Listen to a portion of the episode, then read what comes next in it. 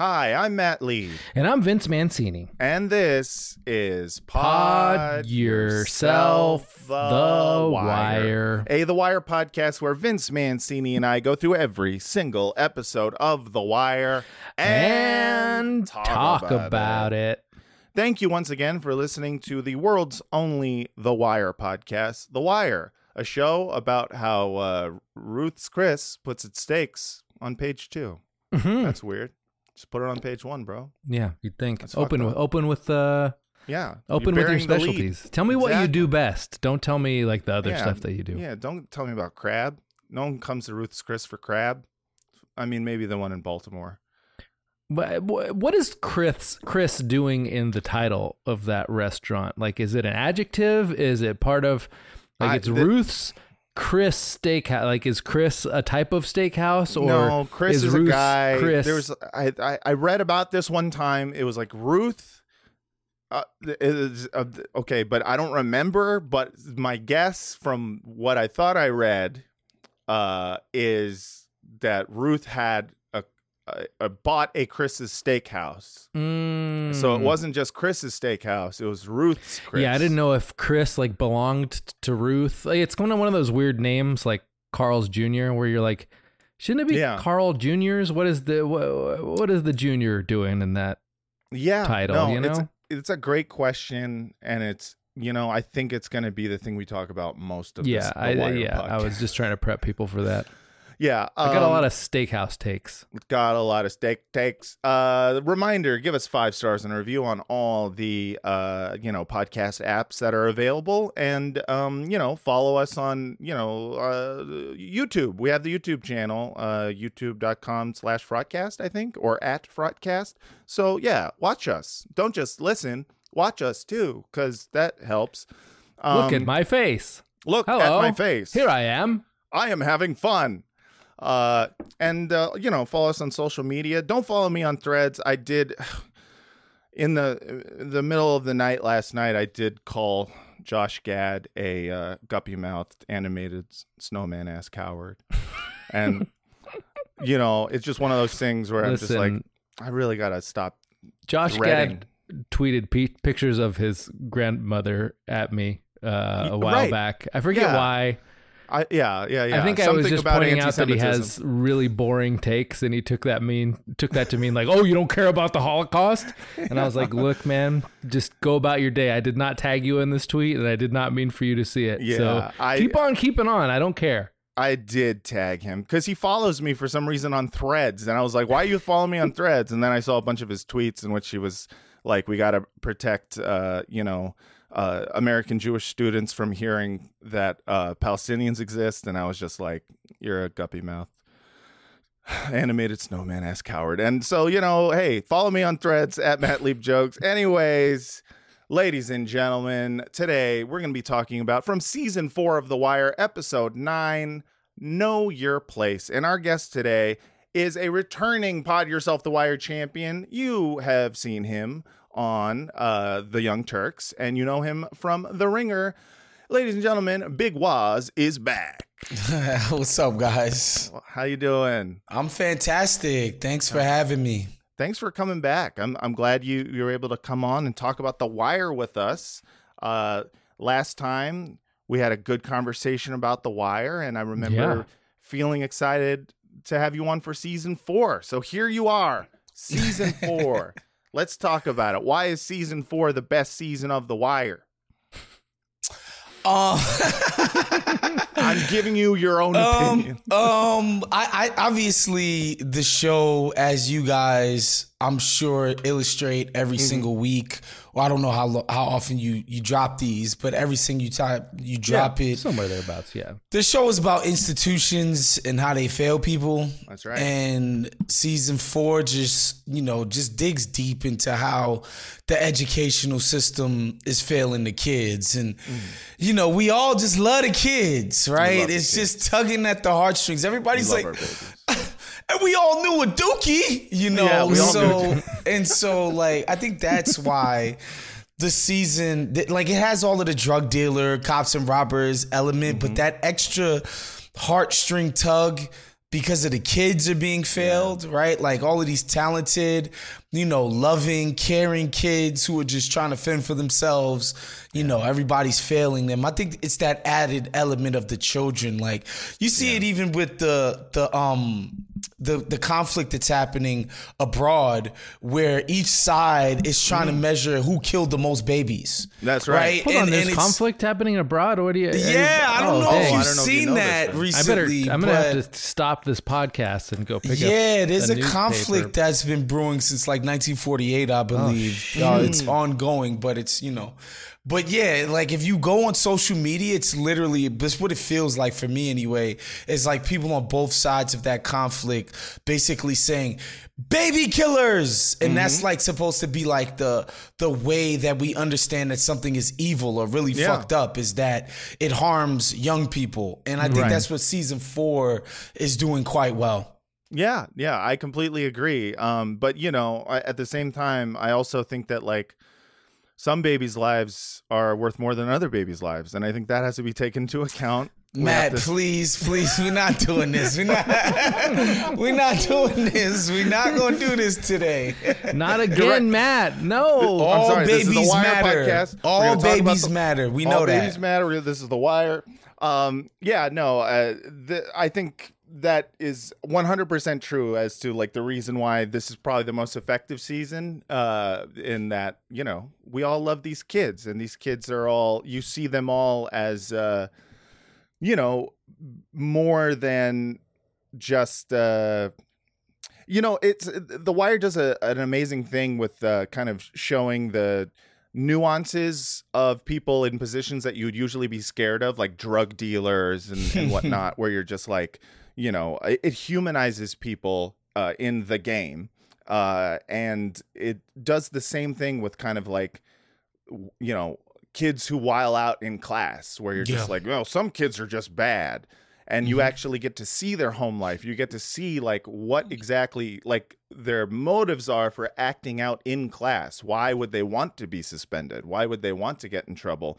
And um so you get to see something beyond kind of your preconceived notions of like you know oh some kids are just some kids are just bad kids you know like Namond is he's just uh he's just a fire Namond is very, very, very annoying. Very, very, very annoying. yes But once you, you know, get a better understanding of his home life, you're just like, okay, like th- this guy's getting a, a bit of a raw deal here in terms Yeah. of who's shepherding his his upbringing. But another thing that I want to say about The Wire uh, and why season four is is um, so impressive is that the kids, their you know their prominence within the storyline doesn't do the show its injustice. yeah Um, Yeah. usually, and I can speak for myself on this. I don't know about you guys. I fucking hate the kids. I 100% um, we talk about despise this all the child time actors and always Brody's have. kid in Homeland. oh my god! Which one? The bro. eyebrow, the eyebrow girl, or Yes, Yeah, yes, I thought that's what you were her fucking sucked. Oh my god! Like I don't know if you guys are watching um Lioness on No. um Paramount. It's pretty cool. It's like a sleeper cell with, you know, of course, it's like terrorists from the Middle East, whatever. Mm-hmm. Like we can get over the Islamophobic part because Sure. it's like fairly entertaining. But then the show gets into the daughter of the CIA agent gets pregnant at 13 and I'm just like what the why? Yeah. Why can't we just stay in the geopolitical sleeper cell? Like, Yeah. will she get found out? How is she gaining the trust? How are they gonna get Abu Zubaydah to take him down? And I mean, why can't we just stick with that? There was uh there was an episode of the uh, Righteous Gemstones. There was an entire episode that was all about like the characters as kids, As and kids, people yeah. were like, "Oh my gosh, that guy did such a good impression of Danny McBride," and I'm like. Yeah, that was the ceiling of what a child actor could do with that, and it still sucked because it was a child oh. actor. Like, Yeah. Sa- I don't want to see a little was- kid doing a Oh, Danny Sally McBride. Draper. imp- yeah, She was like, okay.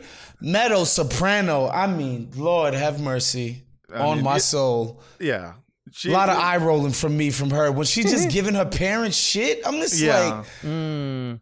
I mean, I usually She's my- one of the good ones in my mind, but uh, like most, yeah. Yeah, Yeah. I, I I think it's like it always depends on like the context and like what the kid's character is, and I think it's so rare that uh you can take a character who plays school child and make it good played by a child. It's it's why like whenever I watch like anything uh where it's like a, a high school, you know, drama or whatnot, I'm like, yeah, no, you you have to cast 30 year olds Yeah, give to me the 30 year olds every time. Yeah. And this this We need, podcast I mean, uh, we need more has- Gary Coleman's out there. Like, we have been on record in this podcast saying that all child actors should be Yeah, replaced by. Andy Serkis in a motion capture ball suit. Just he, Period. Mhm. you know, he's very good at playing all sorts of yeah, motion capture. you got the capture de aging technology. Now use it. And Yes, to, and to the be right way. fair to Meadow in certain points of Uh-huh. The Soprano, it's like David Chase is trying to articulate the liberal um, Yes. point of view on a given topic. Yes. And Meadow is like that, you know, she's woke on race. She's Yeah. woke re- on this. weaponized wokeness for 100%. Yeah, yeah, yeah, yeah, Yeah. yeah. And so David Chase is trying to be like, God, Libs, you're so fucking annoying sometimes. Yeah. And so Meadow is like the the the the Trojan horse, right? Like Yes. she's the vessel for Yes. liberal annoyance, or Right. no, how annoying liberals can be. Yes, yes, Um, and so you know, like it's definitely to serve a purpose, but in the moment, I'm just like. Oh my God, shut the hell up. Stop Yes. trying to explain to your freaking Goomba pops that your black boyfriend is smart. No, he doesn't care. he doesn't give a fuck if he gets a Rhodes Scholarship. That's not why he's mad about it. He called him the Hasidic homeboy to his face. Do you think he gives a shit? yeah. I mean, you know, like I will say, uh, AJ Soprano, probably one of my favorite child Oh actor my performances. Mwah, chef's kiss. because he it was just so perfect at, at being that kind of 90s kid Perfect. the little new metal 90s kid who's afraid of everything and uh, and also has emotional problems like they didn't make him He's into so like a, a Jackie Jr where he's like, "Oh, I just want to be like my pops," you know. Hey, what, No. what got a gabagool? They they made him into someone who's like, "I want to go see Slipknot," and, and his dad just hates him so much. Like that was that was beautiful. Yeah, AJ is. It was. I think he got a lot of shit at the time, like Oh, sure. in real time. But if you rewatch that show, what they're doing with AJ is incredible. Yeah, Um, in terms of just explaining to you, it's like, what if Tony grew up like spoiled as shit in Yes. the burbs? Yes. He'd be fucking AJ. Yeah. Yes, a hundred percent. But this is not a podcast about The Sopranos No. anymore. no, this is now a podcast about The Wire, and we of course cannot start the podcast without first playing the theme song. When you Pod, through the garden, pod, pod, podcast, podcast,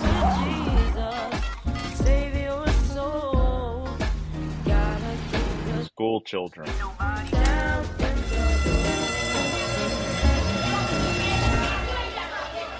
season four. All right, ladies and gentlemen, and everyone else. Once again, today we're going to be talking about from season four of The Wire, episode nine, Know Your Place. Uh, came out November twelfth, 2006. Vince, can you break us off a little piece of that synopsis? I definitely can break you off a piece of this synopsis that Mm, you made me write because you do Yes. that now. Yep, it's your Here job. it is. Carcetti realizes that governing is going to be a lot different than getting elected. Randy has a new scheme. Presbo can't escape the stats game. Omar is out of jail and making promises. Bunny takes the kids out to dinner. Kima finally makes some real detective money, and Herc is still a big dumb idiot who ruins everything. That's right. That is that is everything that happens, and uh, it is a great synopsis that you wrote. But Vince, what was happening at the time that this episode came out? We need That's the right, context. Uh huh. Yes, that's right. As we always like to say here on Pod Yourself the Wire, we cannot eva- evaluate art uh, separate from its cultural context. We have to put Damn. some of that context back in, and we do that with the Back in the Day machine. It's a bad time for newspapers. The news hole is shrinking as Advertising dollars continue to decline. There ain't no back in the day. Machine tells the tale, son. That's right. Today we're going all the way back to November 12th, 2000, 2006, uh, the Sunday when this episode came out. Some of the headlines that were happening uh, Gerald Ford to be president, who's lived the longest. Wow. Uh, Gerald R. Ford will break Ronald Reagan's record on Sunday and become the longest lived president at 93 years and 121 days. Damn, dude. Uh, this is an, another thing Jimmy Carter's about to beat him on. Oh, he already did, yeah. He, he been beat him. Yeah. Uh, Ford has suffered various health problems in recent years, and he underwent angioplasty and received a pacemaker at the Mayo Clinic in August.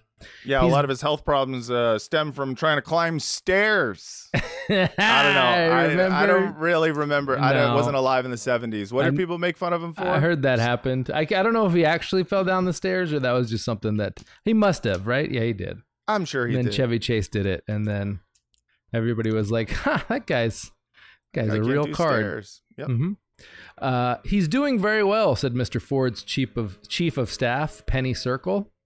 Uh, the update on this uh, is that he died a month later, and uh, Oh, yeah, Shit. So wait, did he did he end up beating Ronald Reagan? he did beat Ronald Reagan, but uh, he did not beat Jimmy Carter, who is 99 now. Dang, that is so crazy. Hasn't Jimmy Carter been in hospice for like a year now? Well, I think yeah, they thought he that. was like pretty much every year. There's like a death scare with like not even joking. It's it's every year people are just like, all right, this is Yeah, this is gonna be the one. I like to think that in his mind, he's like, you know what? I don't give a fuck what anybody says. I'm gonna live longer than Kissinger, uh, no Yeah. matter what happens. Dude fucking a like I, just i want him to live to see kissing like i just want him to live long enough to piss on kissinger's grave Yeah, yeah. that's all i want Um, other news: uh, Arctic of mostly open water predicted by summer 2040. fun Yeah. New studies project that the Arctic Ocean could be mostly open water during the summer by 2040, several decades earlier than previously expected, partly as a result of global warming caused by emissions of greenhouse gases. Uh, fuck the projections come from computer simulations of climate and ice and from direct measurements showing that the amount of ice coverage has been declining for 30 years. yeah So I'm glad we fixed that. we did that's since, all yeah. taken care of we decided to to suck the greenhouse gases out the Yeah. way that you know vince's mom sucks the cum out of my dick i'm sorry Wow. I'm okay. sorry. Okay. All right. That's that's how the show's going. Um, that's how it's gonna go this last one, I was just gonna read most of this because, who boy, is this a slice of the times? And Okay. uh, um, this is from the New York Post. Uh, keep in mind, November twelfth, two thousand six, from Adam Brodsky. Headline: Iraq a mess, but so what? Oh that's Yeah. a great question Yeah, That's a great, great question. So what? I never thought about it that way before, Adam. I know. Uh, you're gonna like this one. Big fucking deal. yeah, go, go on. Many Americans, Pres- President Bush said Wednesday, voted to register their displeasure with the lack of progress in Iraq. So did he by dumping Defense Secretary Donald Rumsfeld. But what exactly are people upset about? Is the situation in Iraq really so grim? Certainly, the realities of Iraq don't justify the enormous resentment that some insist is the explanation for Tuesday's results. Yes, Iraq is a mess. Sectarian violence has spiraled. Iraqi forces seem not only unprepared but unreliable, raising the question of whether they'll ever be ready to take over security. Hmm. The political situation seems headed nowhere. Development of infrastructure is wholly inadequate, and America's exit seems nowhere in sight. How did exit become the chief goal anyway? Yeah, I thought it was going to be a hundred year right. Uh, Like- he makes a lot of good points in this uh, in this paragraph in which he uh, addresses the counter arguments to his argument. Let's see what Yeah. else he has to say. Uh, yet other parts of the world, say Sudan, are as bad off as Iraq or worse. Wait, we didn't invade Sudan. Is this whole thing just like, even if we go in there and make it like terrible, like So the fuck what? yeah. We when were compared to other bored. terrible He's- places, he's, it's not yeah, so he's bad. just saying it, it, as bad as it's gotten, it's still not as bad as the Sudan. Yeah, That's yeah, yeah. essentially in which, what he's saying. In which a genocide happened. It's still not as bad as that. True. Okay, let's let's get to his doozy of a point. So maybe the rule is do nothing and you're held harmless. Intervene and fail to make things perfect and you're out.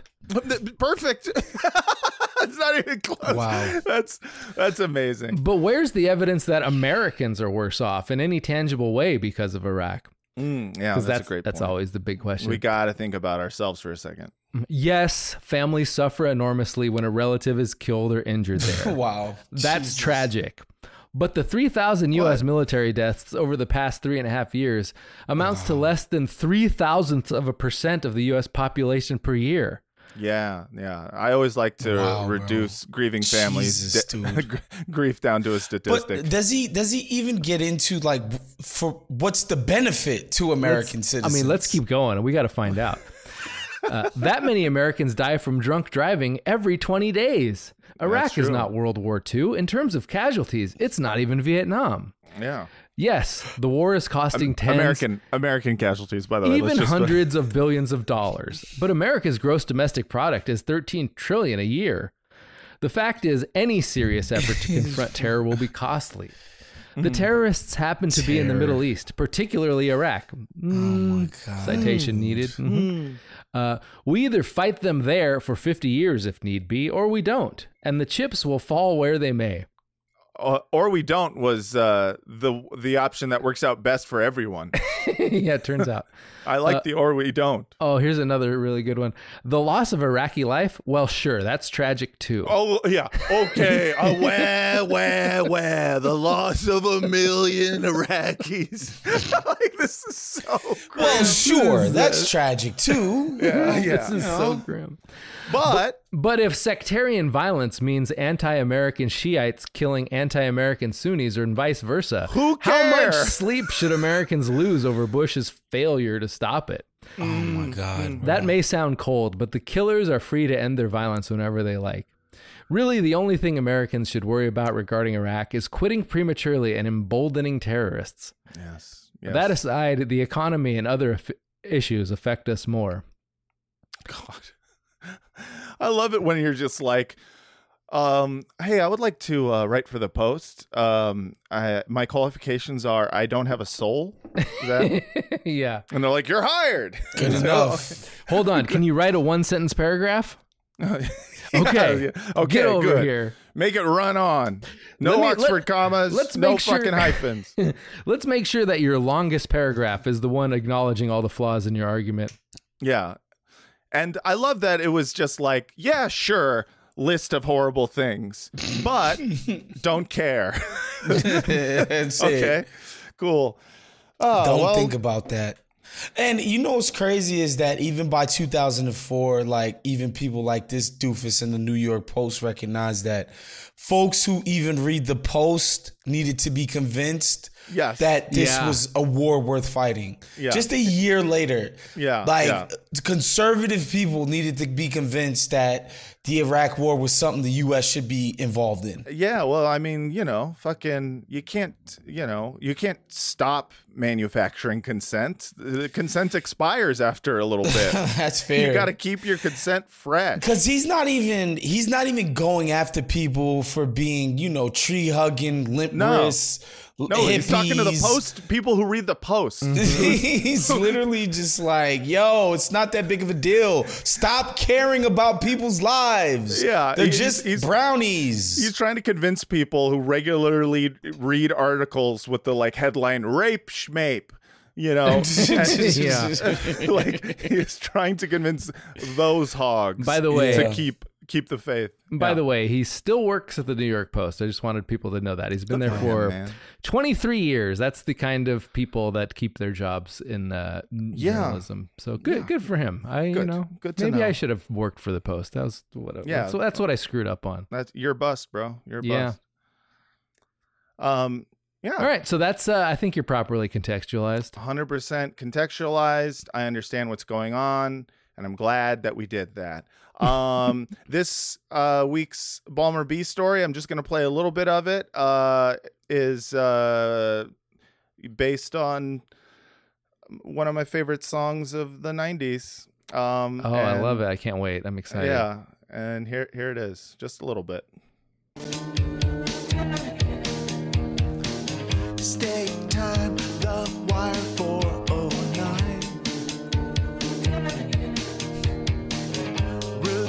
Ruth's Chris never serves our kind. Yo, Mr. C, you stop at McDonald's? Darnell leaves the restaurant hungry. As for me, kiddies. All right, so you can listen to Oh, that full can't song wait. at at the end of the episode. Uh, you know, just for people who uh, love a parody song with uh, lyrics having to do with the wire. Um, so yeah, today's episode we're talking about. I mean, so much goes on. We've got fucking.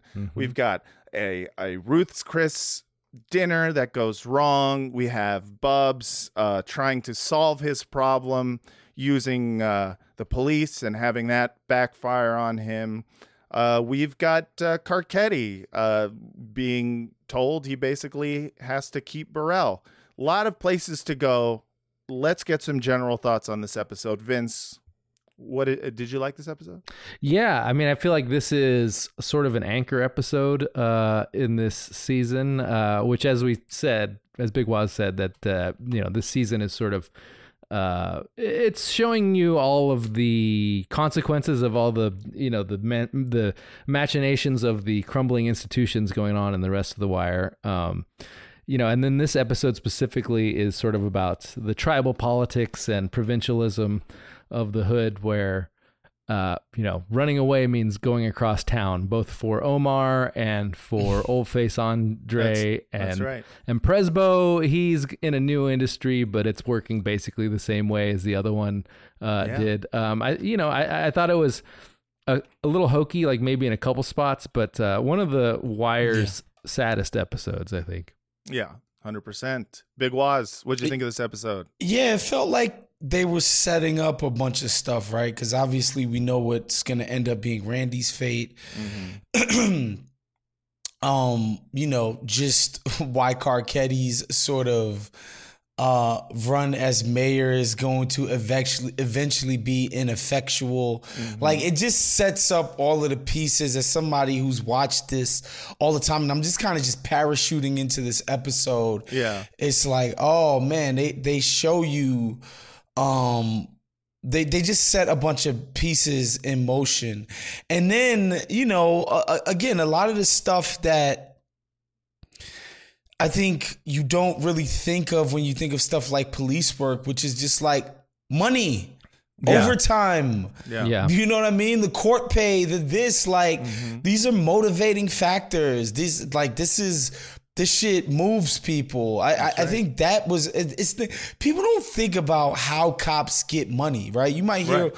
what a cop's salary or his hourly wage or whatever the case Right. may be. You don't think about how they get extra money out of the system, Right. right? And so I, I thought that was really cool about it. The way they did the the Michael um and his stepdad situation, I thought Yeah. that was done quite delicately. Yeah. Um the the way they they they told that story.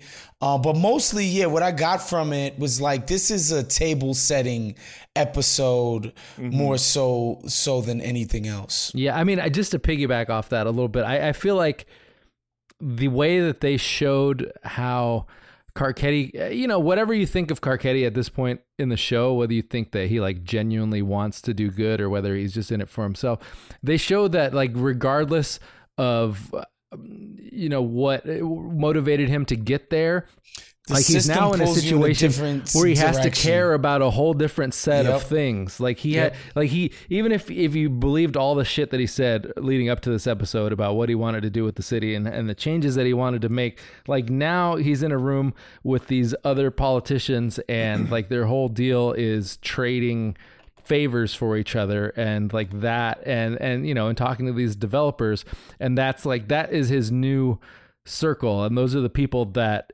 he's closest to now, regardless of what he cares about or what he does. It's like now he's in a he's in a spot to where horse trading is now like his job. Right. Yeah, the uh, the kind of political idealism is immediately shattered in one meeting with uh, his cabinet that Yeah. includes uh, Nerese, who Machine Uh, politics, so beautiful. Like you yeah, jump the it- line. It's so inspiring, doesn't it? Make Yes, you want to go out yes. and canvas? Yes, it does. It's like, oh, and I've said this before, but it's one of the reasons why when Barack Obama said his favorite show was The Wire, I was like, red flag, red flag, red flag. How can you watch that show and and be like, I should get into politics? yeah. Uh, I'm like, listen, it's one of my favorite shows too, but I don't understand why I wouldn't run for president because I've seen this show. Um, Especially when you're like, you know, my two favorite shows are The Wire and The West Wing. And right? like, yeah, huh, huh, yeah. okay. How how do you? And my two favorite characters are Stringer Bell and Commissioner Burrell. Those are the two people who I love the most. I just love watching them work. You know, they're so smart. Um, yeah, as uh, uh, watching Carcetti and uh, you know, kind of what's happening around Carcetti and the way that people are reacting to him is is is very interesting because you see Daniels and Rhonda being like, you know, finally maybe this is this is our chance to for something good to happen, some change to happen. And um we just know, like, you just yeah and- and it's funny too because in this episode i think uh michael only has a few scenes um but the in the scenes that michael does have he is the only person in the show who makes the correct choice even though his choice is to uh to go to Marlo and chris partlow and be like I need y'all to take care of this for me because he's the only one who does not decide to trust his fate to an institution. Mm. I Everyone mean, else he in the does show, though. what the institution of? I mean, the institution of gang life. Yeah, of, exactly. You I know, mean, I he think, fucked up in his own way because now I, he's. I, I- I mean, in a way, but I do think it is like I think it's a stretch to say that that is an institution versus things like the schools, the social workers, the the cops, the Mm-hmm. I don't know. You know, He's- city he decided to entrust his fate to a guy who uh, just killed a uh, delivery lady because it was expedient for him in that moment. Which I don't know if is like the greatest decision. He, understands uh, that in order to get what he wants here, the choice is uh, entrust your life uh, and the life of your little brother to some drunk at the school who's a social worker, um, or to talk to the people who he knows uh, know how to make a body disappear. And and you I mean, say he, he made a great choice for Bug. I don't know if he made a great choice for himself, but yeah. Well, I, I mean, I guess to me, I look at like the alternatives here within the system that he's in, within uh like his options, which are only a handful. He only has a handful of options here. Uh, he he realizes that he's got to get rid of this uh most likely child molester is kind of what they're they're Mhm. hinting at uh you know bug's dad seems like he might be a rapist a child sexual predator Oh, yeah, definitely. um He's those things. and he's like and he's he understands that like uh I guess Michael's thing for me, I look at it and I go like this guy has some real trust issues. He has not yet accepted help from anybody on the show. Uh, you know, Bodie is like, "Hey, you you seem good at this. You want to take this corner? I'll give you your own corner." And he said, "Nah, man, that's fine." Marlo tries to give him money earlier in the season, and he won't take it because he doesn't feel comfortable accepting uh, money. He doesn't want to accept help from Cutty, Cu- even though Cutty is actually trying to look after him. Uh, he's not accepting help from Prezbylewski or the social worker or nobody, and he realizes, you know, the only option that he has left uh, is either to do nothing and put, you know, him, his mother, and his little brother at risk, or talk to the only person he knows who he can get results from. I, yeah, I don't know. I feel like That's how trusting look Cu- trusting Cutty might have been a better. Uh, No, it might have choice. been. I don't doubt that it would have been better. I, I, I, I mean, obviously, I, agree with you. I just Yeah. so for me when I watched that, and that's why it's cool to talk to people about this kind of shit. Because for me, when I watched that, was I was like, I, you, somebody might ask themselves, how does Chris, you know, or Snoop end up in a murderous organization, right? Like, Right. Well, like, Yeah. why would anybody ever join uh, a murderous organization like that? And I think in the case of Michael, it's like, yo, in my time of need, these people were there for me, Right. Yeah, In a way 100%. that I can like really. It's very easy for me to recall. It was huge. It was life changing. Yes. The way that these people were there for me in my time of need, and so that's what I kind of took from No, for sure. that whole thing. It's like how do how does one end up Right. in a situation like a lot of the guys that we see in those situations on the show and even in real life? It's like, well, there was a time, man, where I had an actual real human need. Yes. Um, and these guys were able to meet it for me. Um, and this and in this case, like they killed the motherfucker. Yeah. You know, but like, you know, it could be a myriad of things. It could be, you know, that time your your people got evicted and you had a, a couch to sleep on, or Yes. you know, like it, it, it could be a, a myriad of things. Right. That somebody who was in your vicinity, who then later on becomes whatever they become, the reason why they've engendered some level of loyalty from you is that they were there for you in a time of need. Yeah. hundred percent. And you have to keep in mind too, Michael is approached by Chris Partlow and Snoop uh, a few like earlier in the season, a few episodes ago. And he says, you know, Snoop and Chris are like, you know, when you're with us, you're with us. When you're a jet, you're a jet all the way. And he's just like, you know, uh, when you're here, you're family. Uh, and and Michael, Olive Garden? yeah, yeah. He said uh, uh, Chris Partlow promised him unlimited breadsticks. Breadsticks. um, but uh, and Michael says to him like verbatim, "I already have a family." And you know, so he does not see the need to ally himself with this guy to be a part of some family. It's he's got himself, he's got Bug. That's all he needs. And when Bug is put at risk with this, you know, fucking rapist, um, he realizes that he's going to need more than just himself, you know, because that this is his family at risk. And the fact that it's tragic that those are his options, but when you look at what happens to so many other people in this show, so many of uh, uh, so many of the kids, so many of the uh, fucking adults, you you kind of can't help but at least I can't help but look at it and go like that was a a sad choice that kind of made it makes sense to me. Like oh, I yeah, understand. it explains the choice 100%. Yeah.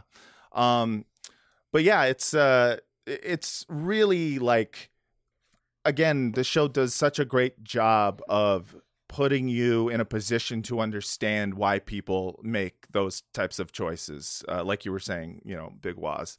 Uh it is it's like why would someone join this? You know, it just seems so scary and it's like, well, uh look what happens Yeah. when Randy tries to you know uh protect himself by trusting uh Mrs. Donnelly or trusting the cops that he's talking to.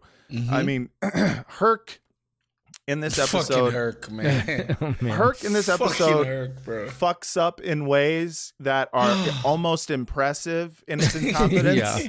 Like, not only does he like fuck up Randy's life, but he also gets Bub's ass kicked again. Yeah, just by Uh, being lazy and self-involved. Yes. Uh, and uh, yeah, I I have a, a clip of of Herc fucking up uh, in his interrogation of uh, of little Kevin. Calhoun says he'll hold him there five minutes for you to get across town. I'm in the middle of an interview here. What the fuck? Tell him we'll fix his problem tomorrow. All right? Motherfucker. He ain't got a phone. You was there when Lex got killed. You were part of the fucking setup. We know because we have a witness who put you right in there. Yeah, we do. Know how to make an interrogation work? Leverage. You weren't alone in this. We know that. You mean Randy? I'm asking you questions, remember? just the amount of fuck up that is happening simultaneously i'm just impressed by Yeah. you know what i mean It's just like he's he's gives away his entire you know leverage like we do know what happens so we can just keep pressing on this guy and we know when he's lying and then to like basically implicate i mean he dry snitches on randy right there without even knowing he's doing it and like lil kevin is not like some criminal mastermind he's a fucking kid and it's just it's it's just so Dude. It's so insane watching that and so like when i look at michael's choice i'm like i get it what are you gonna trust herc to fucking figure this shit out for you Dude, and the the the great thing about Herc, I forget the guy, the actor's name, Dominic or something. Yeah, Dominic Lombardozzi. Yeah. Yes. Um every time he's popped up in pop culture after this, I assume something ridiculous is going to happen. yes Like when he was Vince's cousin in Entourage. Um he pops up uh, uh, in that new Netflix movie with uh, Benicio del Toro. yeah Um, Reptile, yeah. Yeah, Reptile. He pops up in that movie, and I'm just like, oh boy, here come Herc again. Yeah. here he come. He's got a face that single screams uh, Bronx henchman.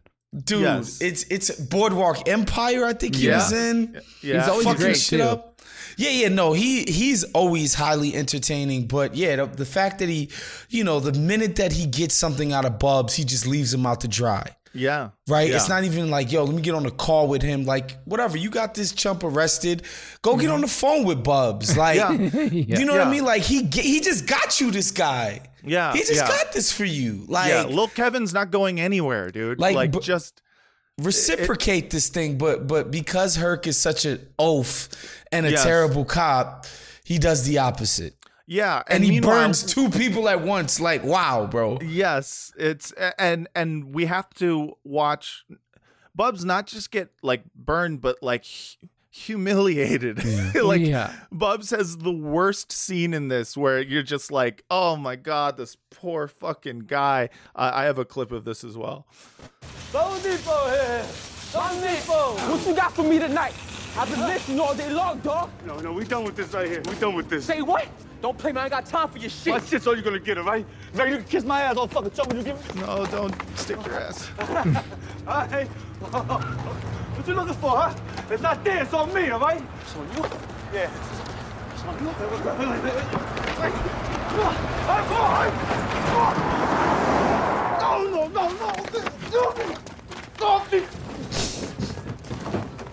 Oh boy. You're just like, God damn, Damn. it. God damn it, Herc. When he said, no, no. No, no, no. This is like Not a the kid face. that's about to get whooped by his parents. Oh, my goodness. I know, and uh, you just you know you you can't. I, at least I can't help but go like, yeah, I'm. all, if I'm in any of these guys' positions, I am only asking the guys with the big big guns to help me. I, I'm not asking an institution. I'm not asking Yeah. a company man. Like fucking, there's just no matter how many good intentions are there, and there's the show is filled with people with good intentions, filled with people who are trying to help, but they don't fully grasp the idea that the system that they're working in is not is not good at helping. So so that's the cool the, the coolest and the saddest part of the show is again and we was talking about this before we got on air It's just Mm. like in society we're taught to think of you know these great men or women who come in and save the day who swoop Right. in and and do all of this and the reality is there's no other way to be mayor in Baltimore Yeah. like you can only do the job this one way. You Yes. have to do back scratching kind of situation. There's no other way. I mean, there's other way to be a cop, but it's not going to change the overarching system. No, like the no. system is going to be what it is. It's not Yes. about some individual, you know, um just Cape Crusader who comes in and makes everything awesome. In fact, the only time we ever see a system sort of change is the co-op when they organize together to be like, we're not gonna do this individualistic shit anymore. We end Yeah. up just killing each other in the process, attract attracting the attention of the police. Let's start a union. even then, even then, uh, even then, Marlo comes in and he kind of fucks the whole I thing up. I know, right? Yeah. But but that's the only time you you were able to get some change on the street level is that the dealers decided to organize themselves. Right. Yeah. Yeah. Yeah. It's the only time you get to see um beyond what Marlo is doing, kind of a reduction in the violence because people are trying to, you know, trying to not kill each other and trying to run this like a legitimate business. And uh yeah, it, it's funny because like i i if anything, it shows you that like one single Caped Crusader can't like fix the system, but one can completely destroy it. yeah, they can't And- fuck it all up for everybody. Yeah, fuck it up so easily. And uh, yeah, I mean, you know, uh, I, I I think there's a lot of interesting stuff happening with Marlo and Prop Joe in this episode. In that, like, Prop Joe is still trying to sell Marlo on the co-op, and you know, um, is And Marlo is just like, I will use this uh, for as long as it benefits me and no longer. Yes. Uh, and uh, just, I, I have to point out, this is not plot based at all. Mhm. But um, in the scene where Marlo and Prop Joe are uh, talking, they're kind of like talking about the money. and, you know, Prop Joe's like, we, we've got Old Face Andre as a gift. I just need to point out um, this is the money. Who the fuck's that guy? Did you guys look I don't at know. I did not look that closely, but that's, and so I like I had to zoom Motion in and it picture use only. Yes, for only for motion picture use, and then whatever the fuck that is with this fake uh like AI version of Benjamin That is Franklin. amazing. it looks a little bit like Joe Biden before uh, all the surgery. This is he looks like Holy fucking moly. Paul Giamatti as Benjamin Franklin. I just was like, this is this is the problem with the fact that all shows are like you know uh remastered in like 4K now, as you can see the fake money guy. Look at this guy. That Who is the fuck are you? incredible, dude. Isn't that great? I love this dude. I, I Uh, would love to know who the model is for this me pic too. because it's you know this is before nowadays they just AI generate some Yeah. Yeah, dude yeah. that looks like you know um he's he's from some you know 17th century painting Definitely a but founding, like founding father in the this style is of money. definitely somebody modeled for this yes, this is like we gotta David find this Simon's guy cousin or something. He's like, hey, can uh, can you play Benjamin Franklin on money for me? that's incredible Isn't that great? I just thought that was one of my favorite guys. My uh, my wife my wife. uh showed me like a piece of trivia that uh in Home Alone there was like a picture that Kevin looks at like of his cousin or something and he's just like Ugh!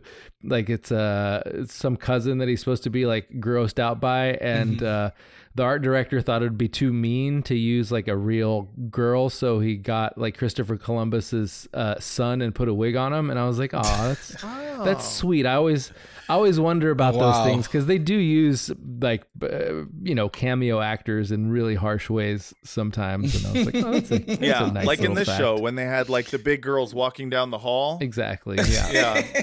and then they all just like laugh at them and call them fat. And you're just like, oh, those are real Oh, people. That's me. gosh yeah. Yeah. How did how did that happen? Oh, I think Brent tried to enter to. Oh, there, there he he is. is. There I am. Hey. I, yeah, the money it looked like Kelsey Grammer. It could have been Kelsey Grammer. It did look like Frasier became president. Um, But uh, you know, talking about money, we need some of that stuff too, don't we, guys? We Yeah. do. Yeah. Money uh, makes the world go round, and we need to earn some by Mm. people listening to some wonderful advertisements for some great products. So stick around, and we will be right back. Hey everyone, Matt Lieb here with an annoying mid roll ad that I'm going to be playing until March 17th. Why March 17th, you ask? Well, because I'm going to be co headlining the Sacramento Punchline on Sunday, March 17th at 7 p.m. with my wife, Francesca Fiorentini. I would love it if you all bought your tickets to it. It's going to be really fun. Um, you helped us sell out uh, when we co headlined the San Francisco Punchline, and now I'm asking for you to do it again. That's right. If you are in the Sacramento area or somewhere nearby, um, come to the Sacramento Punchline Sunday, March 17th, 7 p.m. It's going to be so much fun. I'm going to be there. Francesca's going to be there. Uh, someone else is going to open for us. I don't know who, but someone probably pretty funny. You're going to have a great time, and you can get your tickets right now by either clicking the link uh, that's in the show notes or going to punchlinesac.com and uh, buying your tickets. Do it. And if you can't go, hey, maybe you have friends who are in the area and you you know, you can tell them like, "Hey, you like comedy? Come see this guy who does a podcast and his wife who also does a podcast. It'll be great." So, yes, please come Sacramento Punchline March 17th. That's a Sunday at 7 p.m. Come, enjoy, laugh, love. All right. Everybody in your crew identifies as either Big Mac Burger, McNuggets, or McCrispy Sandwich. But you're the filet fish Sandwich all day. That crispy fish, that savory tartar sauce, that melty cheese, that pillowy bun. Yeah, you get it. Every time. And if you love the filet of fish, right now you can catch two of the classics you love for just $6. Limited time only. Price and participation may vary. Cannot be combined with any other offer. Single item at regular price. Ba-da-ba-ba-ba. And we're back. Okay, so where should we go now uh, within the confines of this episode? Vince, what do you what do you want to talk about? Ooh, um, I thought Kima, you know, not necessarily like the storyline that sets up any other storylines, but uh, a very good one nonetheless. Yeah, watching Kima use her uh, overtime money to pay back child support. Yeah. Sharon. Yeah. I mean, listen, I I uh, I appreciate the fact that um, she feels an obligation uh, to pay child support at all because uh, I feel like um, I don't know, like most cops would have to be chased down to get that money. And uh, Well, she seems like yeah, the one, I don't know. The one just, good cop. I maybe it's because I'm a step parent and like I've had friends who've uh, been in long term relationships with uh, people with kids, and then uh, you know had it not work out. It's weird that you can go from.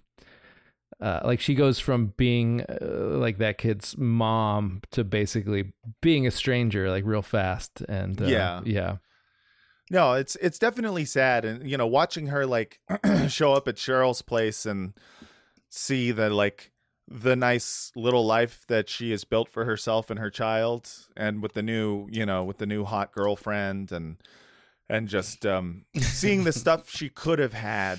yeah uh, she gets a great she- dad joke in there too dude. I feel like that's one of the when you say that this is one of the sadder uh, scenes.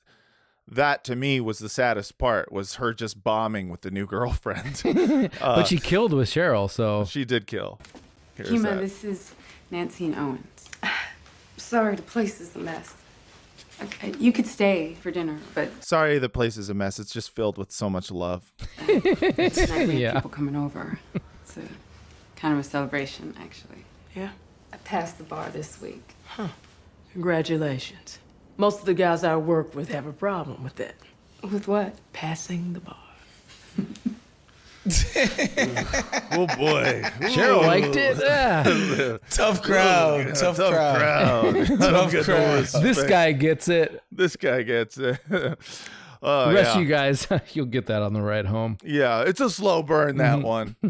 um yeah, no, I mean Kima is like kind of seeing the results of her choices in this like Yeah. uh, episode storyline and uh, it's it is it is hard to watch, but it is also like you know, at the end of the day, I think Kima wasn't wrong in that she's just she loves being a cop, so Yeah. never right worked. And i think that's so that's what the scene and, and the kima's uh storyline with this is supposed to convey it's like it's kind of hard to maintain a normal family life um when you're doing what Kima does for a living, right? And you're dedicated to it, and you're making OT, and you're like it, it becomes its own thing, and it's hard to Mhm. to maintain a family, like all them nights drinking and yeah, all of that stuff. And you know what's funny about this too, because I think what a lot of people um, respond to about The Wire is like it's kind of anti-propaganda, right? Like it's Right. It's cops as cogs in a machine, and Yes. not like these fucking heroes. And the funny thing too, because I think the show that people most associate with propaganda, and rightfully so, is Blue Bloods, Yeah. which um I've been watching to go to sleep for the past like three, four weeks. Yeah. So I'm still on season one because obviously those seasons go like 25 episodes, right? Yeah, yeah. But the thing about that show that's hilarious in comparison to this Kima scene is that like four generations of that family are always sitting around a table sharing meals and having these intellectual this um conversations and this and it's just these well-to-do people. It like shows like cops is like being not even like oh you get to have your family life It's like this Irish shit where it's like, nah, bro, like you're still connected to your grandfather and your Yeah. aunt and your uncle and your cousin. And it's like this huge, like extended family. Like these cops are just enjoying that. Right. Like you're when you're a cop, you also take family serious. And the wire's like, no, dude. Mm-hmm. Yeah, no. When you're good at your freaking job, you never Yeah. see your fucking wife and kids. Yes. And when you get divorced, you better pray you can pay that goddamn child support. Right. Yeah. It's We'll like show you- two like different Yes. messages. We'll show you the real Irish shit through McNulty. Just having- Exactly. Having, drunk sex with waitresses for pig gut. Exactly. You're just like, no, this is this is not the Irish. Uh, this is not the Irish dream where it's like you move to America, you become a cop, and your children are cops, and their children are cops, and we're all hanging out. You're sitting around the great- table having a potato, talking about police work. Yeah, you know, just enjoying life as an Irish cop. Instead, it's like just like, you know, it's a bunch of divorcees going like, I hate me wife. I hate me fucking wife. Yo, and the, the, the, degree to which all the cops on the wire are just drunks. Yes, yes. Like these guys go out and get pissed. Yes, Yeah, watching uh watching Bunk like puke on the curb uh as a 40 something year old man, it like it, it hits different cuz when you're Yeah. like 27 and watching that you're like, Yeah. "Oh, dude, that's cool, dude. This- Yeah, these guys are that. fucking Yeah, I'll do that. I've Yeah, done that's that like cool." lot. And then as a done that 40 year old man, you're like, "Bro, you're drinking enough to puke as a as like Oh my a 40 year old Right. man. Jesus Christ, you need to get it together, dog." Yeah, I, uh, The Wire is great at making characters so drunk that you feel like sick watching them. You're just like, how are you like like just Oh, awakening God, a bro. memory of pain in my in my brain right now where I'm like, why do I feel like I need to vomit? Um yeah, no, I mean Kima's character is probably, you know, uh, would is even like the most sympathetic to cops of most of the characters on the Yeah, show. 'cause she's as close as we get to like a sainted figure on the show, especially You on know. the cop side. Right, yeah, because like everyone else, you know, like like at the end of the day, Kima chose uh being a cop, which means being uh someone who, who gets drunk and fucks random chicks over raising a family with Cheryl. So it's Mm-hmm. not she's not in any way perfect, but you at least see a little bit of like humanity there where Yeah. she is sad that this is the life she has, you know, chosen. And you know, McNulty in Well, this she's better than McNulty because she realizes that she would be bad for that kid. Yeah, at Right, least she lets yes. the woman go be. Like, Yes, all right, I'm never gonna make you happy. Go make yourself happy. Yes. Because I know I can't do it. Right. Yeah. McNulty's She- just she- lying to himself and the chick, and it's just 100%. tragedy. Yes. Yes. That's right. Isn't that right, Snoop? Yeah. Yes. Thank you. Uh, no, that I agree with that wholeheartedly. Like, you- Kima knows that this is not going to work out. It's Yeah. only going to end She just moves on. so much worse. And she's getting out before the kid even knows that she abandoned him. So that's nice. Uh, yeah, but um, moving on from from that storyline, uh, you know, I think one of the main ones, uh, the at least what made the episode stand out to me, something that I think is the iconic thing in this episode is uh, the corner kids classroom, uh, the contest that um, Bunny has for them all working together, and its result at a Ruth's Chris Steakhouse. Uh, I think, I think that to me is like uh, we've talked about this before, and I remember I think we even talked about it when we were talking about the the Sopranos. We had brought up this scene, um, and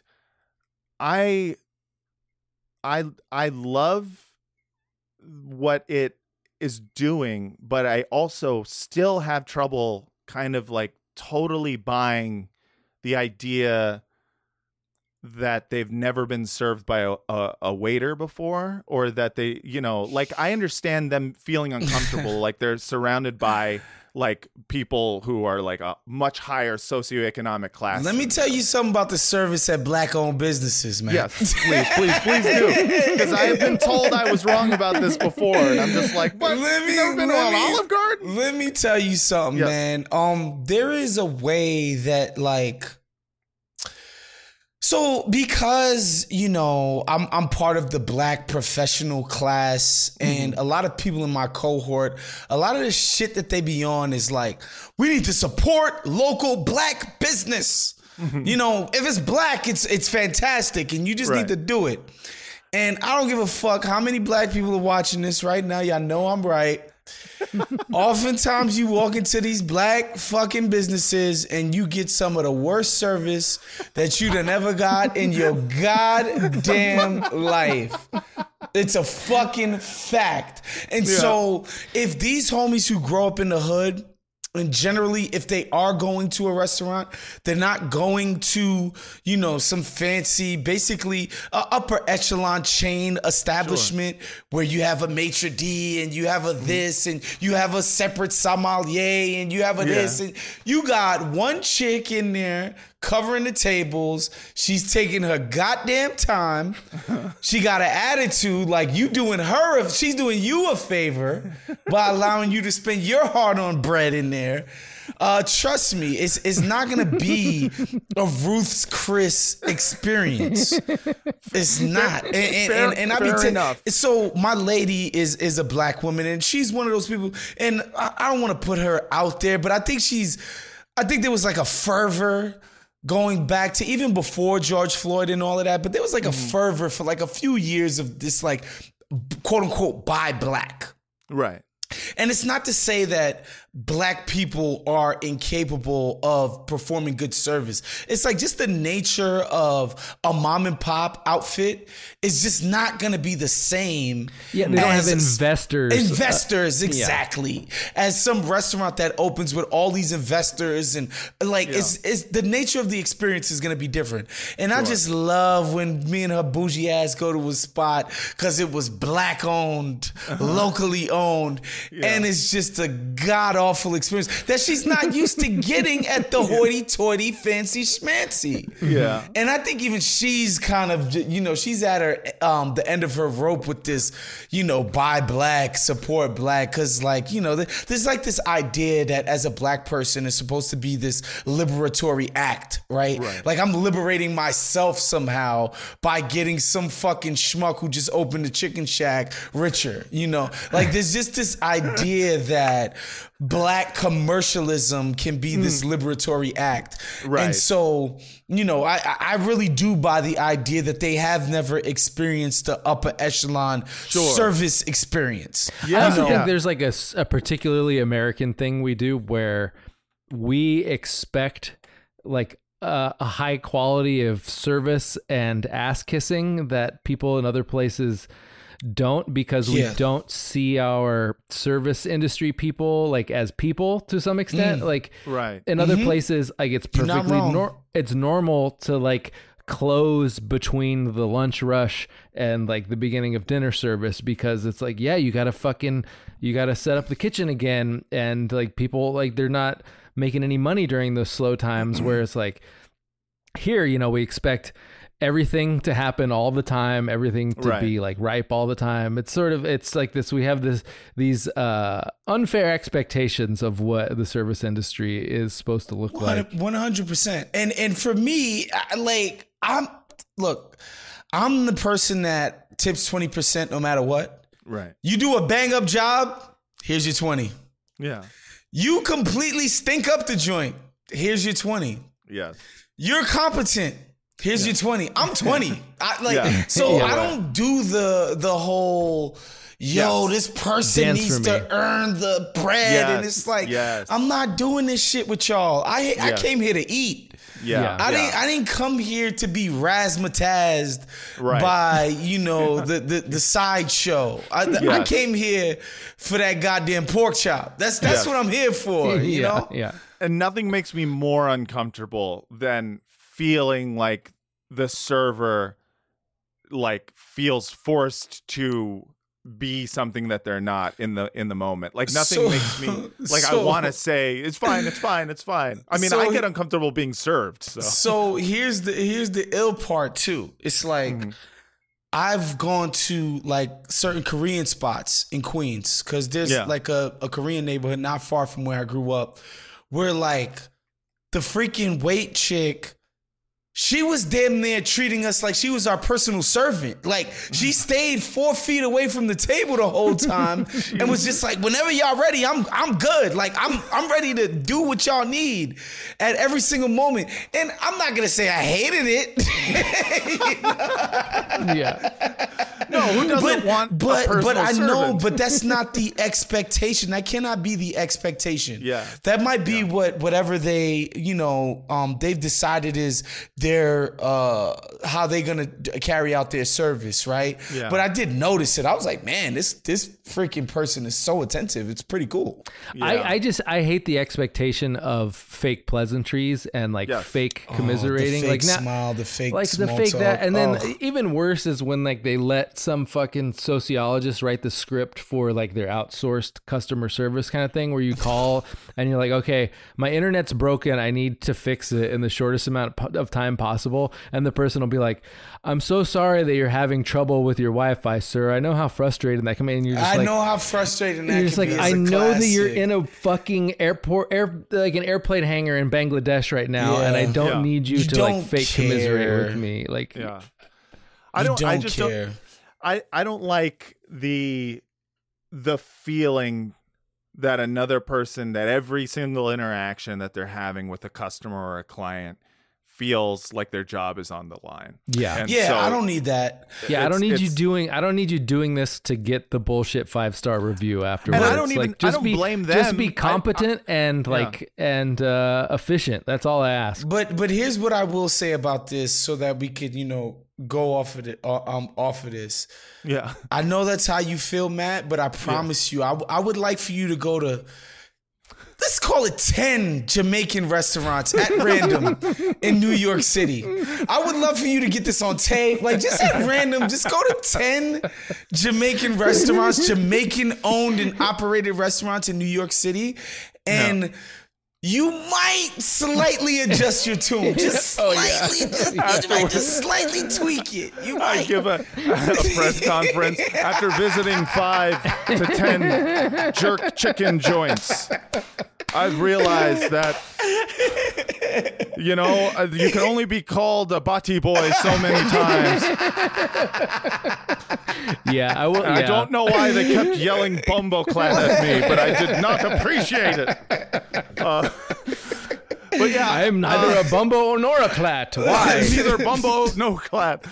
But yeah, uh, you know, I, I guess watching watching them feel so fish out of water, uh, Yeah. Namond, Zenobia, and Darnell, they feel very uh, uncomfortable being served. They they won't even give their you know their jackets over and stuff like that. Like that, I totally got. Every Mm-hmm. e- e- everything else, uh, I understood. It was just the Yeah. idea for me that they would be not used to or not kind of like like yeah i've been to a like an olive garden and whatnot but of course you know I, they're, they're they're dealing with a level of poverty and with uh and eighth graders.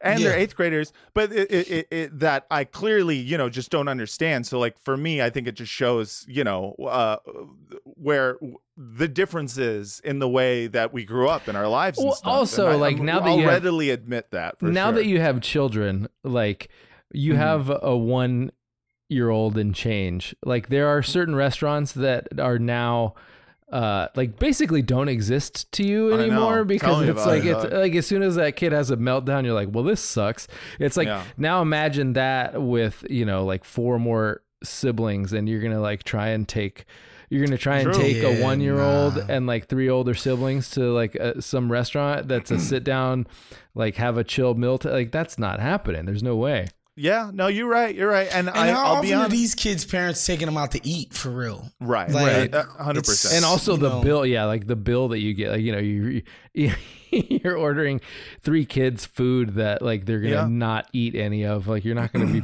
you're not gonna be wanting to go to a place that has $20 entrees Yeah, no, hundred percent. I mean, they're for sure not going to a Ruth's Chris, and maybe not even a Tony Roma's. Which, like, to mm. me, Damn. I'm like, that's that's so, that's, That's the real the real tragedy tragedy. yeah because it is it's a place for ribs you know It they is say, a they place say that for ribs. Yeah, or like a a fucking Red Lobster. I mean, the the idea That's a that weird- Namond's never had a Cheddar Bay biscuit is like that. There should be like NGOs Yeah. reaching out to the hood. Tony trying to Roma's is a weird concept to me biscuit. because Uh-huh. like Tony Roma's a place for ribs. Like I don't know when I think ribs, like I don't think of like Roma. Like I, I don't know. Uh, I just assumed that was the guy's name. He was like, "I'm just really good at ribs." Yeah, I instead of Tony so, I Romo, know. it's Tony Roma. Yeah. yeah. yeah, he's to- like a female Tony Roma. Romo. yeah, Roma. He's probably Uh, Dominican. Yeah, he's a Dominican who loves ribs, and you know what? Mhm. They they have service that's good too. See, I was thinking he's either a traveler or from Italy, and that's probably not. Uh, He's just some Italian guy who made a rib place, and uh, he, he expanded it, and The know. American dream. He came Uh, here with, with five cents in his pocket Yeah, and made yeah. something of himself. But I even- came even- here with the two tomatoes, and now I make ribs for everybody. yeah, I don't know. As an Italian American, like I don't think that like ribs are our our fastball.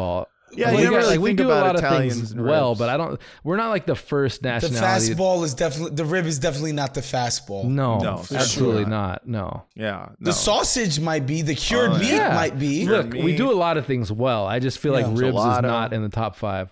By the way, can we can we um uh, for the audience at home, uh, Mm-hmm. Matt has done a Jamaican, an Irishman, and an Italian. This is That's right. Pretty impressive. I, you know, uh, listen, I'm a man of many, many talents. Matt and, uh, he do my part of the accent. Yeah. that's uh hey, that's what I do. That's why people listen to us talk about the wire. They just wait for the accents to happen.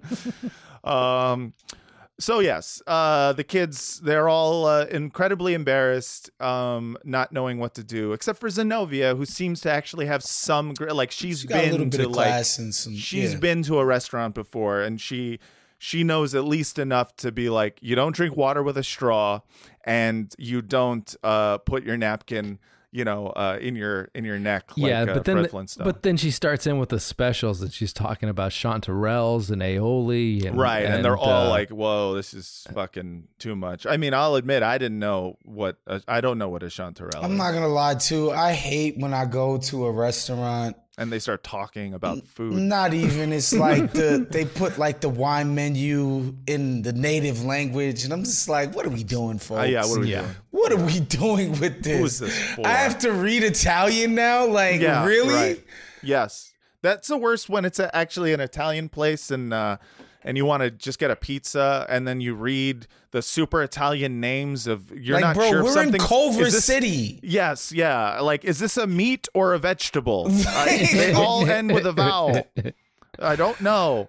oh, I've told the story about Franny's in Brooklyn so many times. It was like the hot pizza spot when I lived in Brooklyn, and Yeah. uh, and they took the idea that you're not supposed to sell pizza by the slice because that means it's like not fresh, which makes sense. That part makes sense. That's fine. I get it. But they Uh-huh. took that to the next level, which is like, oh no, pizza is not meant to be sliced.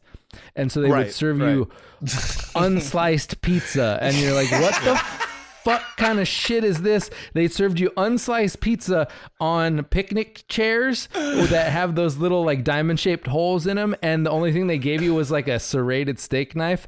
Like the second time I went there, I brought my own pizza cutter, and uh, Were and, these like, Neapolitan pizzas? Yeah, they were.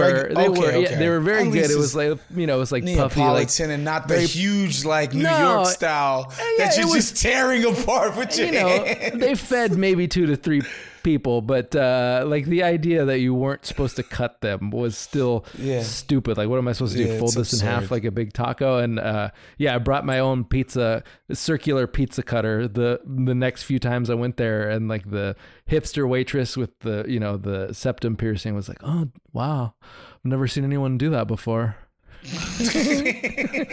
How do you usually eat it? And I was like, yeah, well, I I knew what to expect, so Yeah.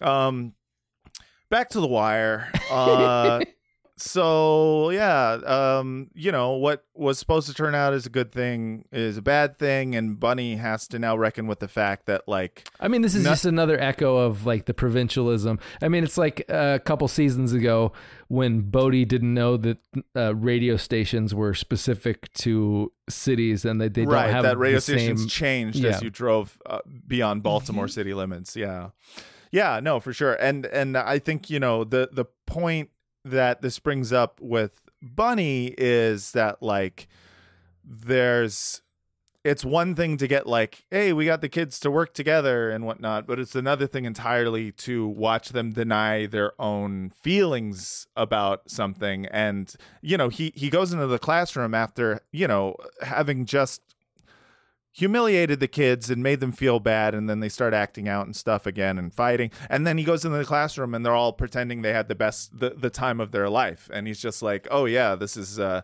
this is going to be a harder thing than uh i thought it was going to be. Well, also And, like if yeah. you if you take like his initiative to its logical conclusion, which is that we're gonna make these kids so good at school that they're gonna like go to college and uh, like get out of the place that they're born. Like you're realizing that like even even if you got them to understand all the things in the book, like th- the moment where they like leave home and go somewhere to some other city to like go to college or something like that like that's going to be a whole other challenge that they still would be like not prepared for Yeah, I think people. I think this is a thing that you'll hear a lot of people think or say, or used to anyway. I don't know what the fuck they're saying now, but like, just this idea that if you would just show poor people something, they would see it as something to aspire to. Yes. Right. Yes, Um. yes. Like, oh, if you just show somebody a Maserati. They Right. will now want to do the things and take the steps that it would take to get um, a Maserati. yes the, Which- capi- the capitalism cure all yeah Right, which I don't even I don't think that's necessarily completely false. Sure. Um cuz you know a lot of people especially when I was growing up would complain about like certain type of hip hop, right? Cuz Yeah, yeah. there were people that would be like, "Oh, real hip hop is not this materialistic champagne popping, blah blah blah, Versace wearing, blah blah blah blah blah." Like that's not empowering people. That's not real. That's fake. That's commercial. This and this and this and that. Um, I happen to be somebody that was into fake commercial, you know, materialistic hip hop, and to me, how I personally um saw some of those things was aspirational, right? It's like one Right. day I would like to have enough money to have a nice watch. One Right. day I would like to have enough money to drive a Mercedes Benz. Not necessarily rapping. Um, Right, because I knew that was no guy. no, not necessarily selling drugs, which is the way a lot of people got the stuff in their in their um in their music.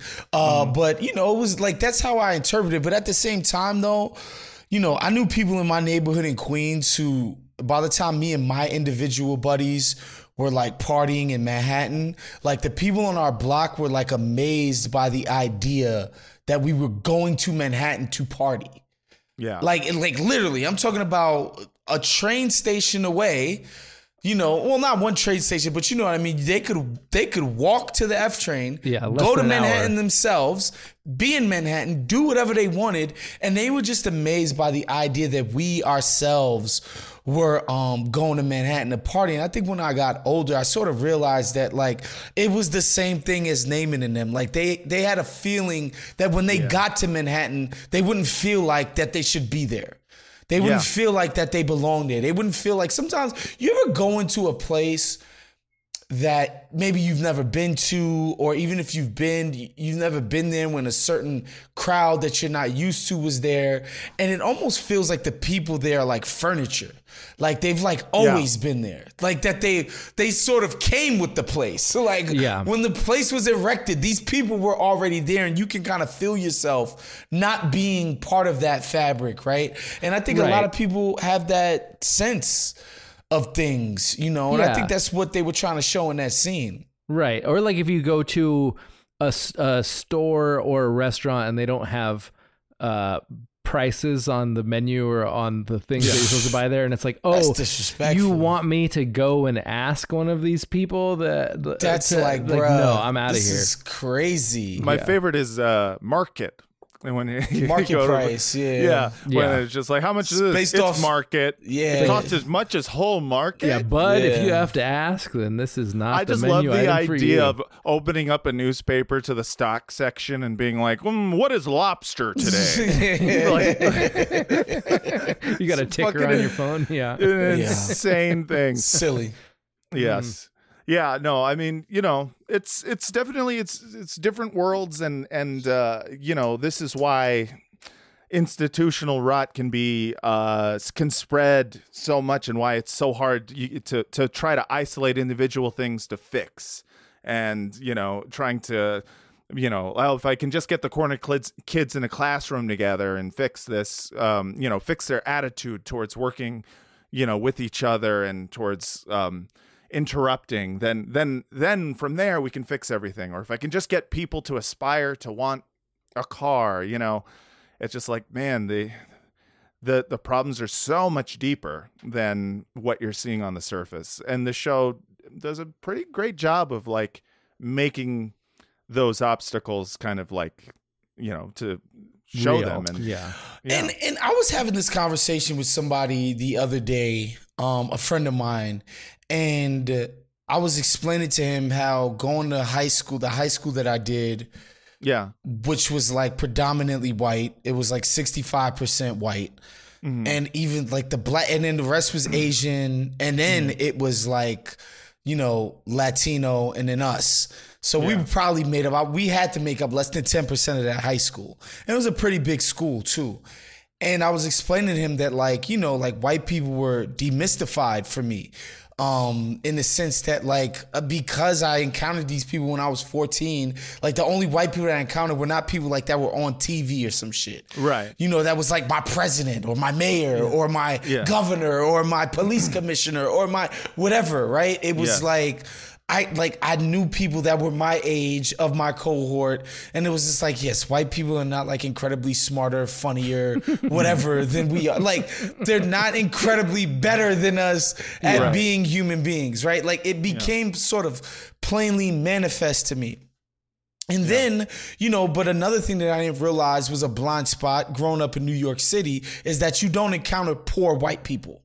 There are no poor whites. It doesn't Yeah, exist. Even somebody who who's considered quote unquote poor white in New York City, their parents, both of their parents got union jobs. Both their parents own a crib. You know what I'm saying? Like they're gonna pass that crib to their kids. You Yeah. know, that'll be a source of wealth in the future. Like even the people who aren't like what what we might call well off are like pretty fucking good in the grand scheme of things in America. Then I went to school in central Pennsylvania, and for the first time ever, ever, I met a white person when I was 18 years old who was doing what you could say is worse than me. That was poorer than my family. That had less things going on than my family. Like, but like, like I couldn't even conceive of this. I swear to God, beforehand, like uh, there was no person I went and did a high school project with where like I was like, yo. Man, my crib is way better than this. Never happened. Yeah. I'm talking about the, the the the range of shit. Like to explain it to you, it'd be like some people got a Honda Civic for their first car. Right. Other people got an M3. Right, right, right? yeah, but yeah. everybody got a car when Right. when it, when they when it was you know they were of age to drive. Everybody got a whip. Everybody was was was good. Uh, Yeah. When I went to PA, I was like, holy shit! And my buddy was explaining to me. He was like, "Yo, um."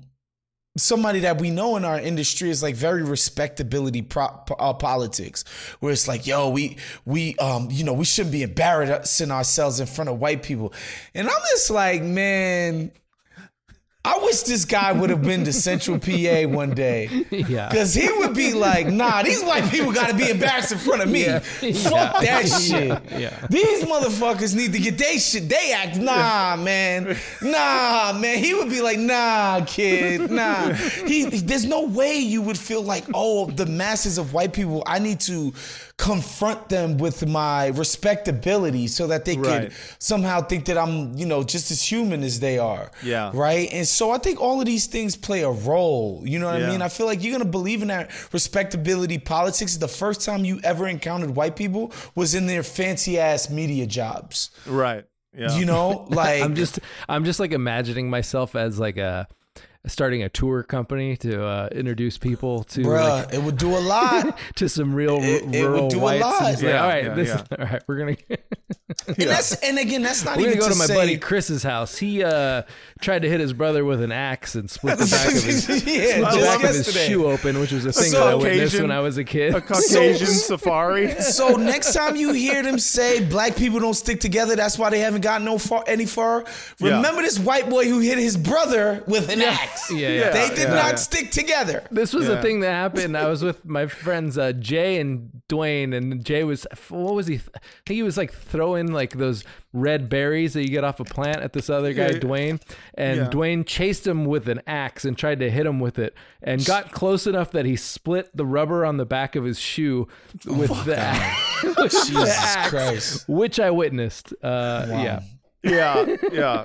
No, you have to remember that like life is cheap when you're dealing with the like the whitest of white trash. Like that, you're just like, oh fuck, these guys are wild. They're on some, they're on some different thing. Bro, it was very, very eye opening. And Yeah. again, I, I don't say that to say that I look down on rural whites. It's, it's actually No, no, quite the no. opposite. Um, Yes. To be honest, growing up uh, with Haitian immigrant parents in New York City, Haitian people were looked down upon. A lot of black people, they would look at the shit we were eating and blah, blah, blah. They were like, oh my God, this is crazy. Mind you, when I brought back Haitian food from New York to my rural ass suite mates, when I tell you they dog that shit, when I tell you they fucking no questions asked, just bodied this food, you know what I mean? And like, and, and to me, that endeared me to these these guys. Like, I felt like we had a lot in common because of that shit. Like, they would watch me eat like a, a chicken bone and be like, Jesus Christ, this guy's wasting food. Like, they would, like, because I didn't completely clean a chicken bone. You know what I'm saying? Like, Yeah. I, I showed up to, um, to school and I might have had like five or six pairs of shoes and my roommate was like, fuck you need six pair of shoes for? And I was like, yo, are you crazy? Like if I could, I would have came here with 25 pairs of shoes. And and what I realized too later on is he had three pairs of shoes. He had boots, because Mm-hmm. it gets really cold out there.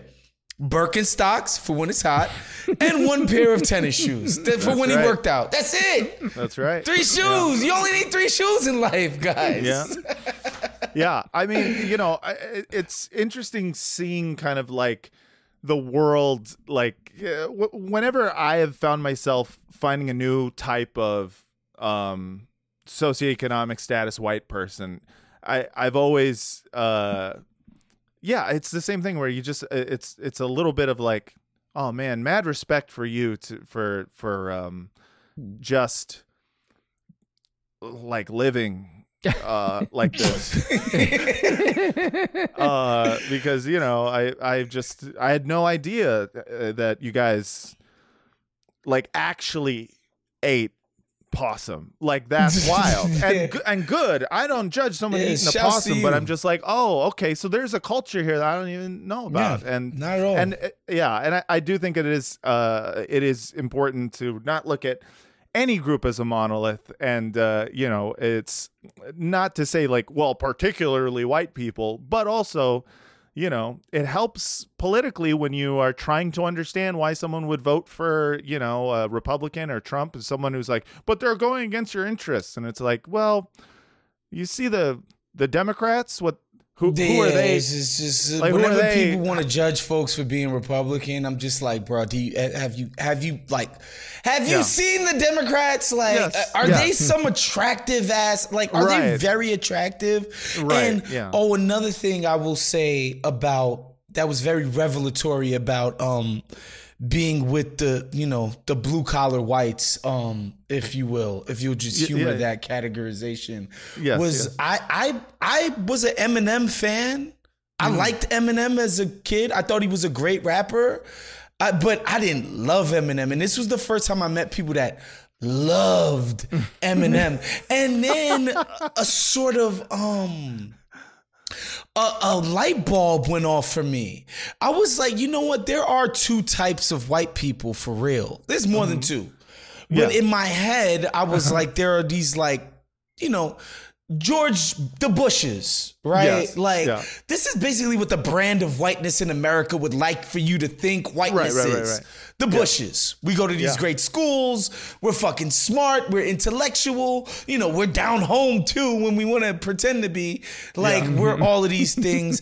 and then there's Roseanne Whites Yes. right? And I didn't mm-hmm. realize that like Eminem was speaking directly to Roseanne Whites. That's right, Like he was 100%. talking right to them. Yeah. In a yeah, way yeah. that nobody else was. Yeah. Like as far as like just like an angry Roseanne young white man. Like Eminem was just hitting it, bro.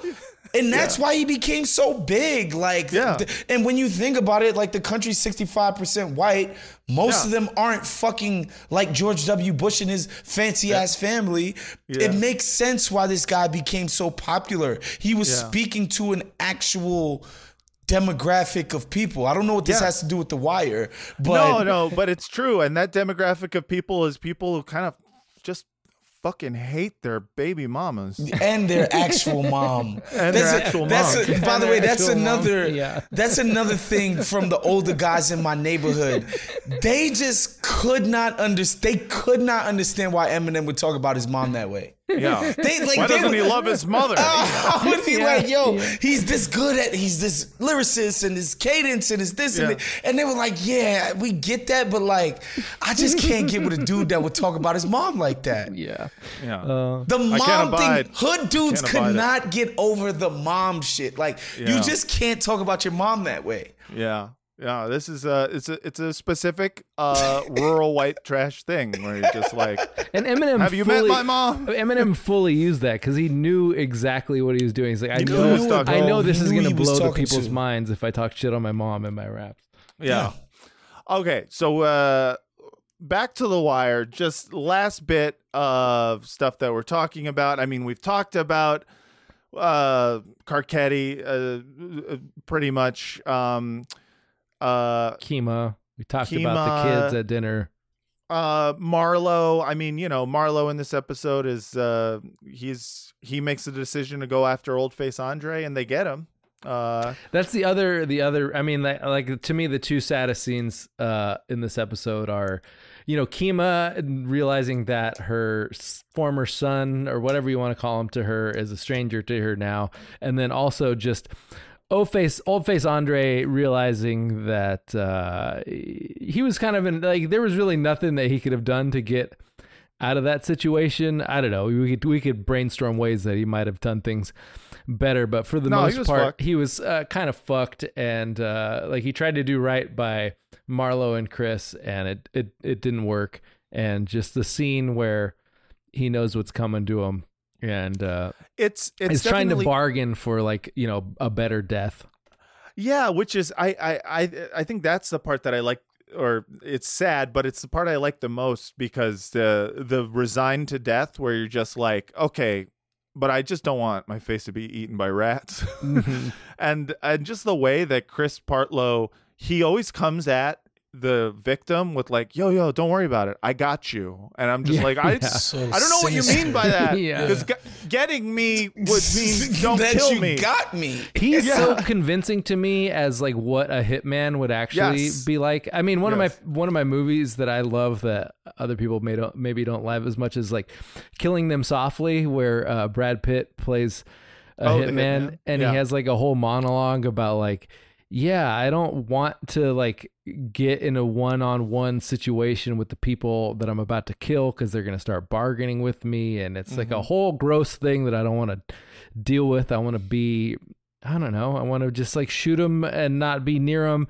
And yeah, and like Chris is sort of the same way where he, uh, you know, like he's like usually when you see hitmen in movies and film, it's like they're trying to say the meanest thing they can to someone when they're gonna kill him, and you're like, Yes. that's not how it would work. Like they they would. Just tell you whatever you needed to hear so that you Right. would be a more docile victim. in right that a more moment. complacent victim yeah um and i i have a s that scene the the final old face scene Must score out. Manner of speaking, that be true. That was some super villain ass shit to say slim charles That's fucked up, man. That was fucked up. Chris, no. You know, I keep it quick.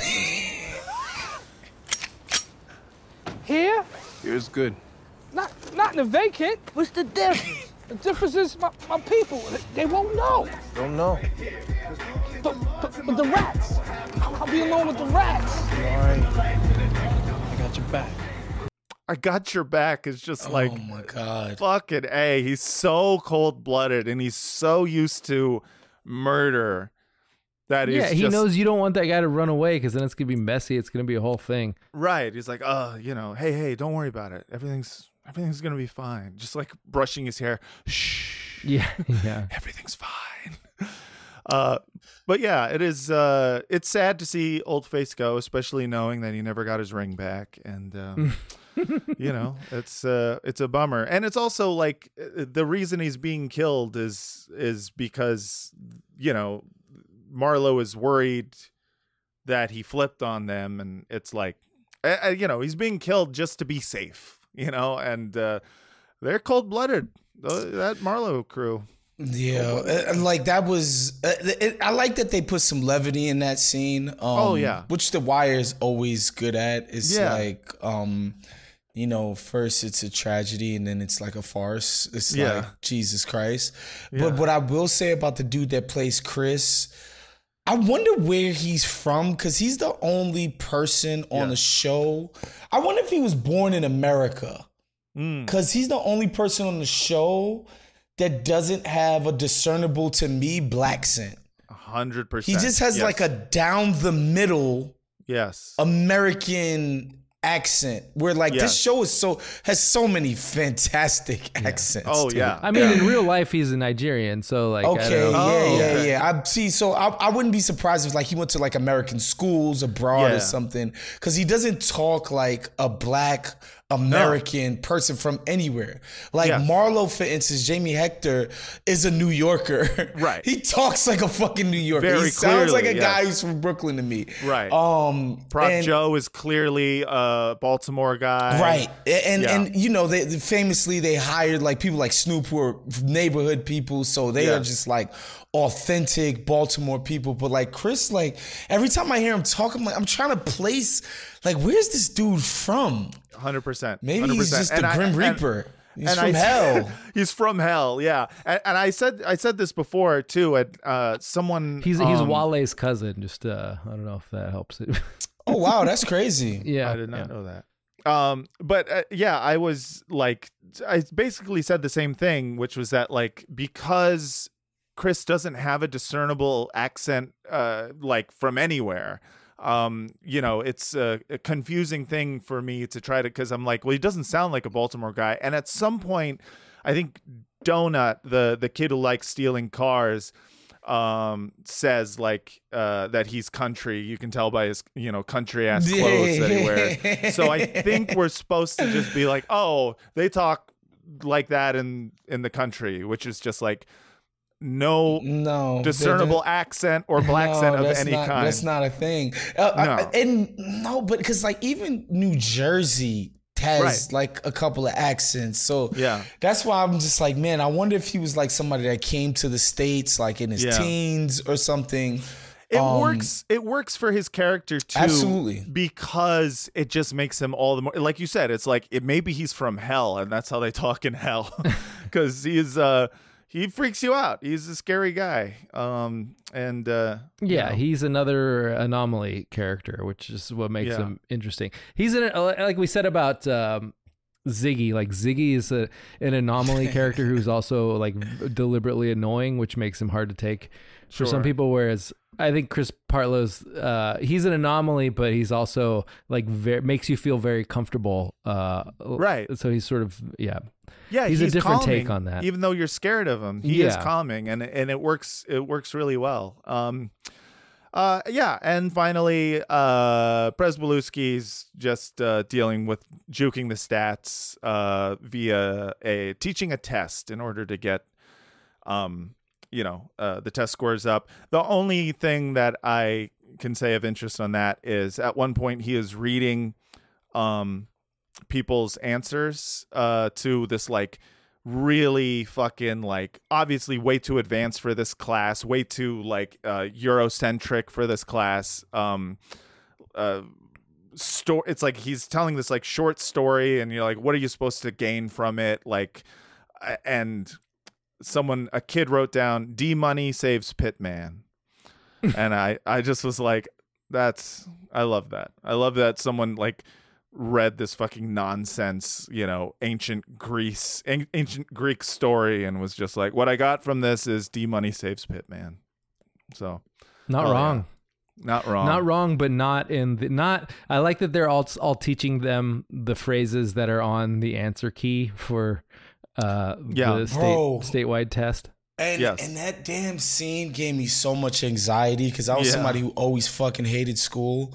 yeah And so it just put me back in that sterile ass classroom yes where all you hear is the ventilation and your teacher is just droning on and Yeah. it's impossible to be engaged with any of the shit that's happening. Right. Just a fucking nightmare, man. yeah where even the oh names Oh of the God. characters they're talking about seem like test questions you're just like am i supposed to It's is that a name of a person like that can we just call him bob or Some of my nightmares still involve school. It's Me like not too. being prepared for a test or Yes. running late or blah. I'm just like, bruh, haven't been in a goddamn classroom in God knows how long. yeah And I'm still like traumatized by the experience. And it's funny that uh, like the way they're teaching this, like now these would all be tells that someone used uh, Chat GPT to answer an essay question. yeah, that's right. Yeah.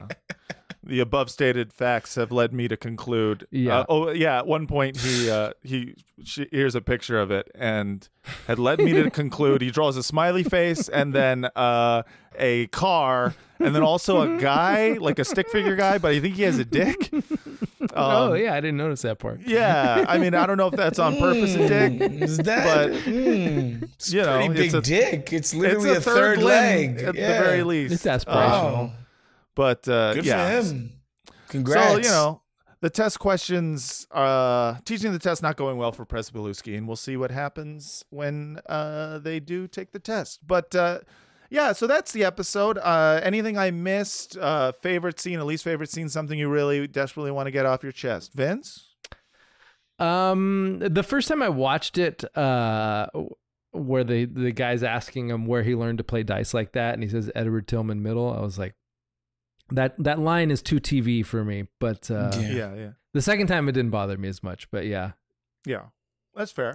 Uh, Big Wos, anything else? Um, I think we hit everything. I always like to see Daniels with his new chick. He's just so much happier Mm. Yeah. than he was before. I love seeing a happy Daniels and, and in the undertones of just like you know higher achieving black man being happier with the new white chick i Yeah. enjoy that dynamic because that's a that's a that's a sore spot within the culture if you guys didn't know and I've so heard. seeing I've heard. daniels like on this show, just being like, got my new white chick, my new job. I'm good, baby. I'm happy. Sipping Everything his is wine. coming up, Lieutenant Danny. exactly.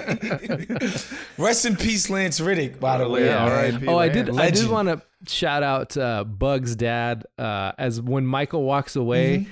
And he he he does that like look at him where he like looks at his face and then sort of like looks him up and down as he's walking away. It's like they did not have to spell out what was going on there. It was like, oh, that No. is that is gross, and I know exactly what's going on here. I don't know if that's a like or a dislike, but it was uh, it was No, notably he, gross. He stays being um subtly and not so subtly disgusting and uh you know it's I think it's rare on the wire where you have a character who is just being so like so prepped for death you know what i mm, mean Yeah. where you're just like the whole audience across the board can agree this guy got to go Yeah. and um you know We're not going to be sad when he dies. Right, which is something the Wire doesn't usually do. It's like you know, uh, any of the the bad guys or good guys, everyone's got like a humanity to them, and then this fucking snake comes out of the grass, and you're just like, oh, can we just kill him? Can we just please kill him? Also, a great um, moment of the episode is Rawls. Poor Rawls.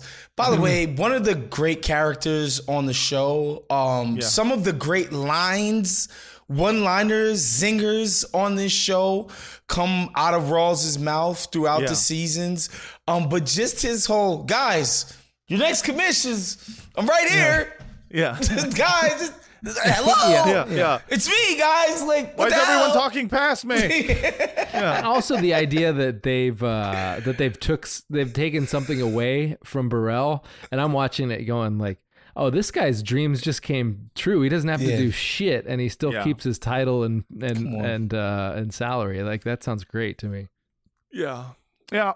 Well, it's a great episode. And, uh, you know, if I had to give it a, a letter grade, and I do, um, I give it a B plus. Vince, what would you give this episode if you had to give it a letter grade? Mm, tough choice. Uh, I'm going to tabulate the, these scores. Uh, yeah, uh, after careful consideration, I am also going to have to give this a solid B plus. Whoa, shocking, shocking grade from Vince. Uh, Big Wos, what would you give this episode if It's you a had to give B it a for letter? me. Again, I'm grading on wire Solid standards and not just general TV standards, but wire Mm-hmm. standards. It's a B episode. B episode and two B pluses. If I'm doing the tabulations correctly, that's a solid B plus episode of The Wire and a solid A plus episode of Pod Yourself The Wire. Big Wos, thank you so much for coming on and and talking about The Wire, taking a break course. from all the fucking awful goddamn news that is gonna be sitting waiting for us when we get off this fucking thing. So, thank you for coming on. Of course, anytime, fellas. It was a great time with you guys.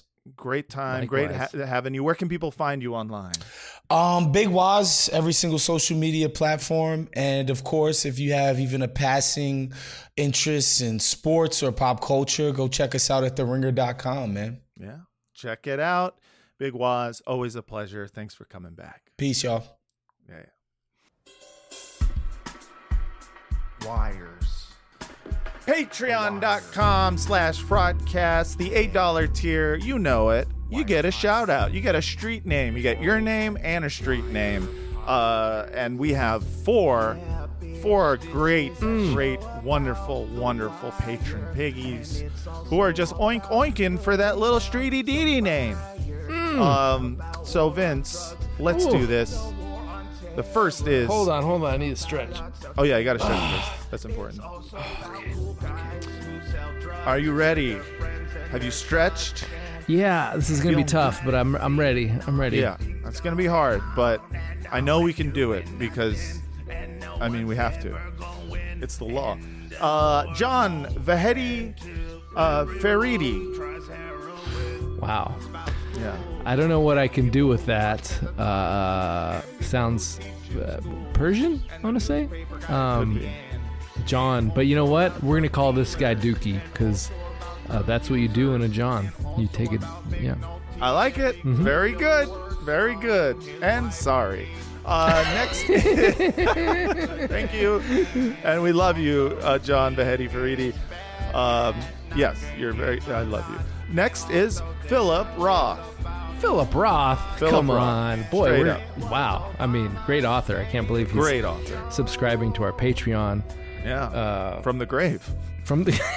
Is he dead now? Oh yeah, he died. Uh, when did he die? I Oh, don't know, like a bit ago. sure.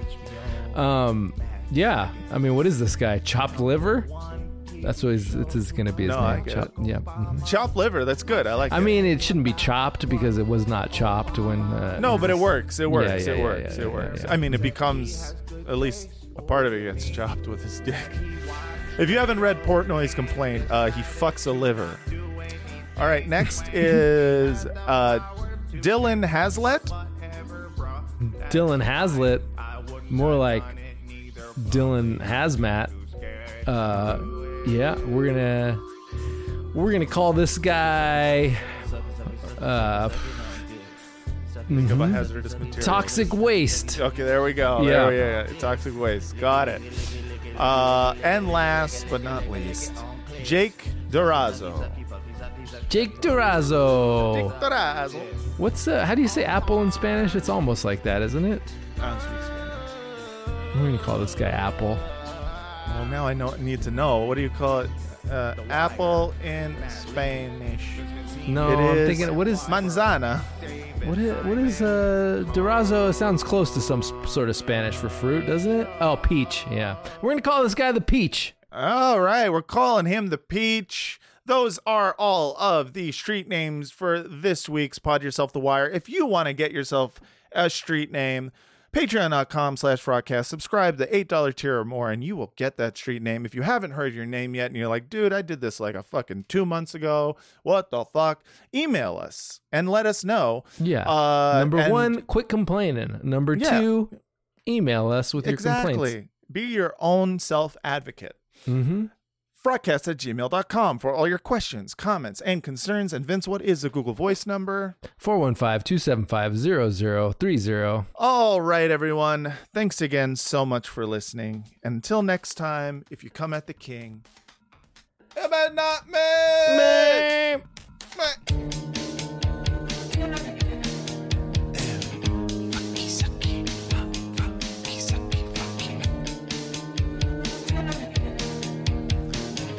Stay time, the wire 409. Ruth's Chris never serves our kind. Darnell leaves the restaurant hungry.